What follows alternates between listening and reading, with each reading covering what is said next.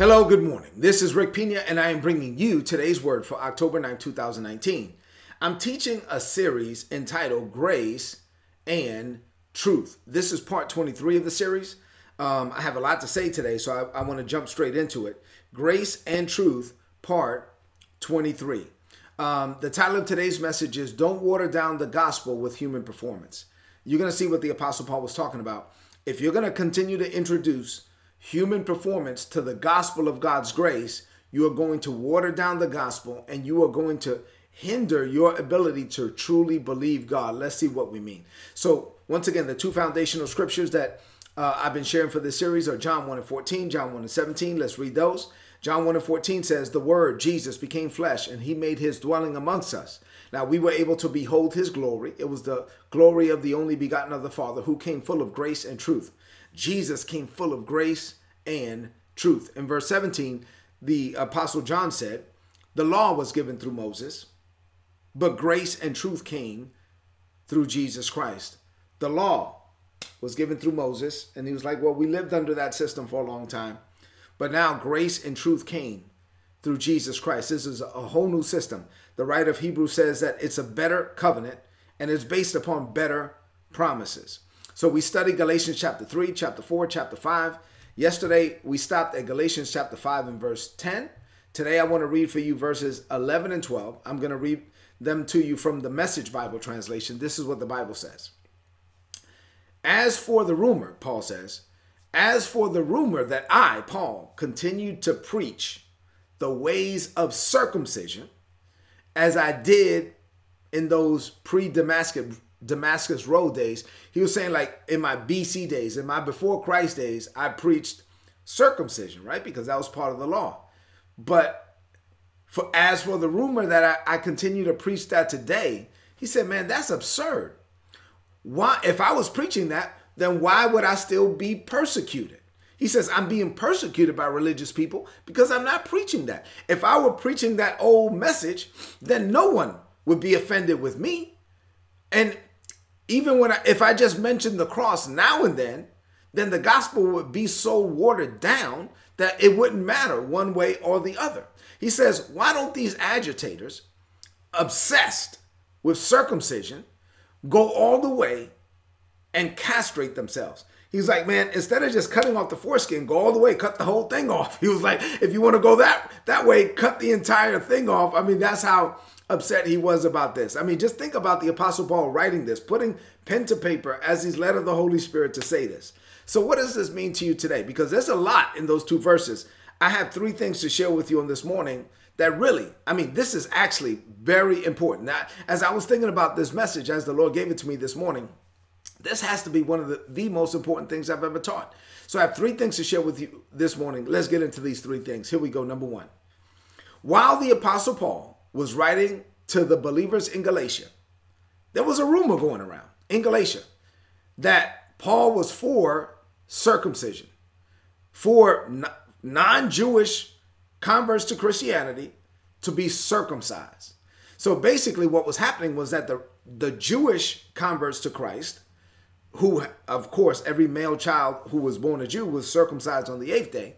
So these guys who were Jewish converts to Christianity were going around telling people that were never a Jew, that were now in Christ, hey, all the men, you have to be circumcised. And then they started a rumor and said, well, you know, the Apostle Paul is actually for this anyway. Paul is, is sanctioning this type of activity. And so they were lying and saying that Paul is for this. So when Paul visited southern Galatia and he planted the church there, his message was clear. It was salvation by grace and grace alone. Paul preached that you can only be righteous by faith in Jesus Christ. That's it, and not the works of the flesh. But now that he's gone and he's no longer there, there were religious Christians. You ever met religious Christians? There were religious Christians there who were former Jews who wanted to get all the Gentile converts to Christianity to get circumcised. And so they started a rumor that the Apostle Paul was in support of this practice.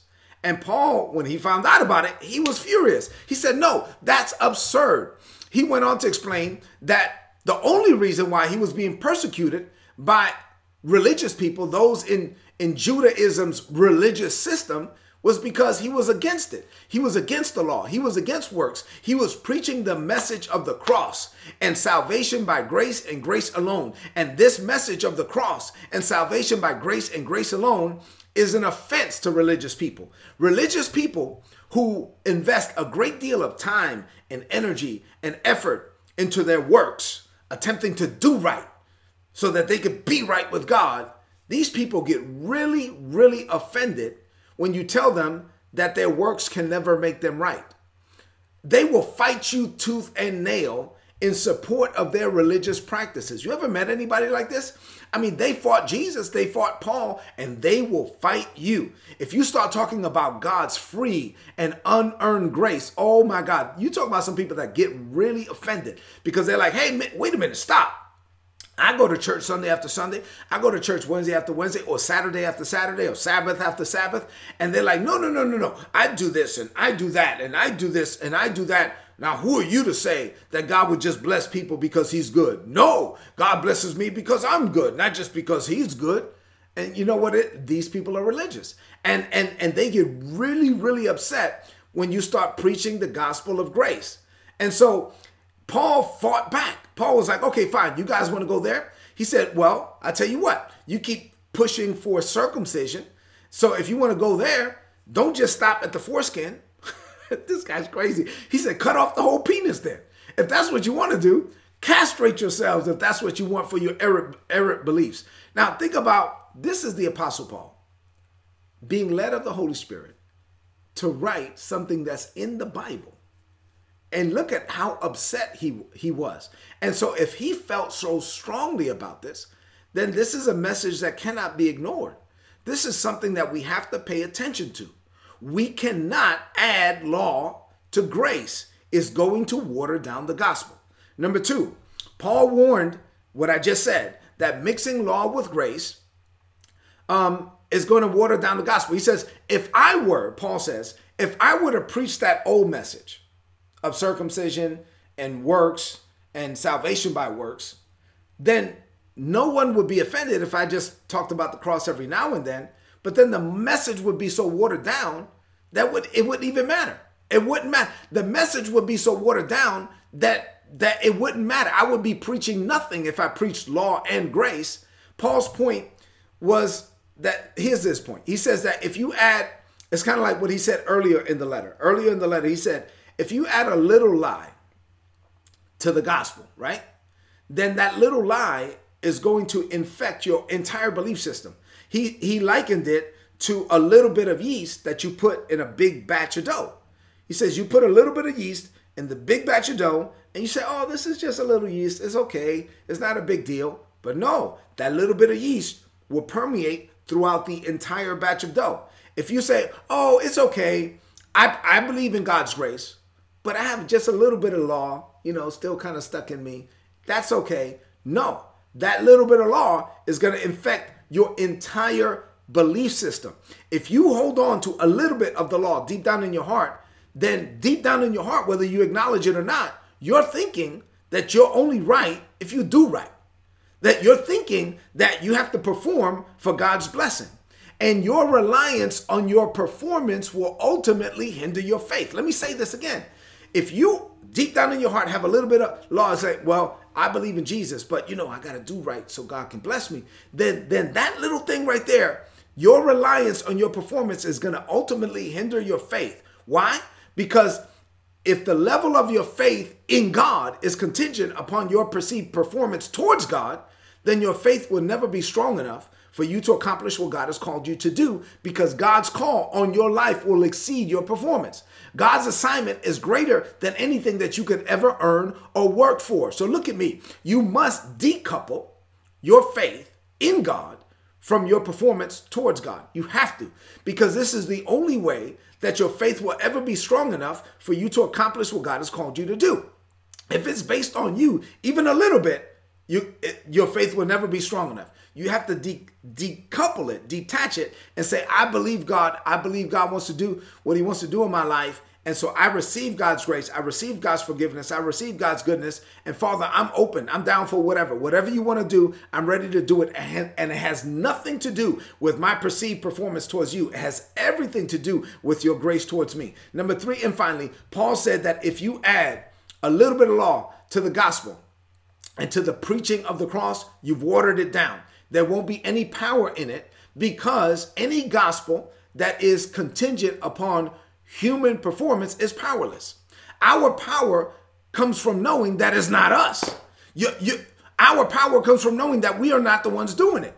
You don't know anything about God's power until you experience the Holy Spirit flowing through you and you know that you are being used. You are possessed and you are aware of it. You are possessed by God. You are filled with God's Spirit. You're talking, but the words that are coming out are not your words. You are transmitting but you know that you're also receiving, and you're only transmitting what you're receiving. You're saying things that you never heard before. You're speaking with wisdom that exceeds your education and experience. You are flowing in power that is beyond human ability. And while you realize that this is going on, you finally realize that you are supernatural. And this supernatural power that is flowing through you has nothing to do with your performance. It is God who is doing it. And it's God is doing it because He's good, not because you're good and you didn't earn it and you didn't deserve it. and, and, and and you are doing it finally because all you did was get out of the way and you died to self and you yielded to God and you believe God. And now God is doing it. And this is the life of faith. And this is how we are supposed to live where it's all God and none of us where it's not about us.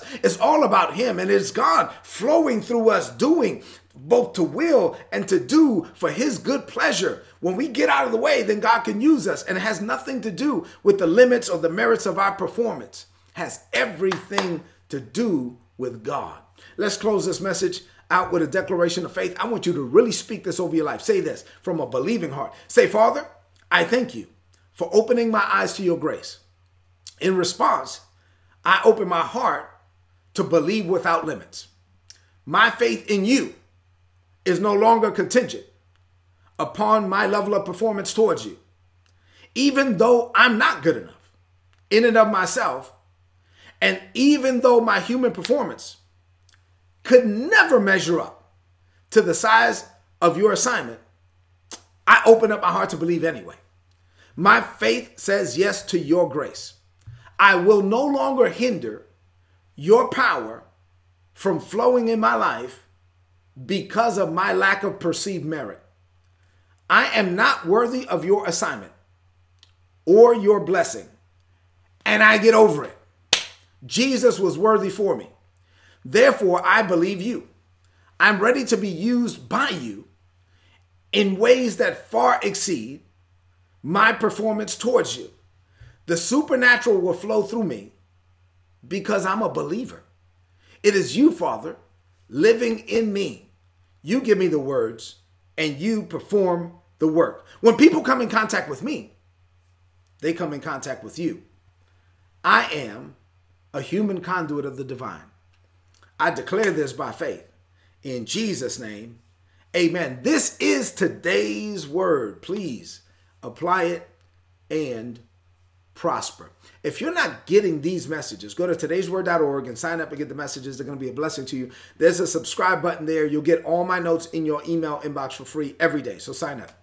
Listen, this is a very important message. I'm telling you, this what I'm teaching right now may be the most important thing I've ever preached. So you may need to watch this message again. You got to get to the point where you believe God and that you're not hindering your belief system because of your lack of performance or your perceived performance. It has everything to do with Him. It's not because you're good, it's because God is good.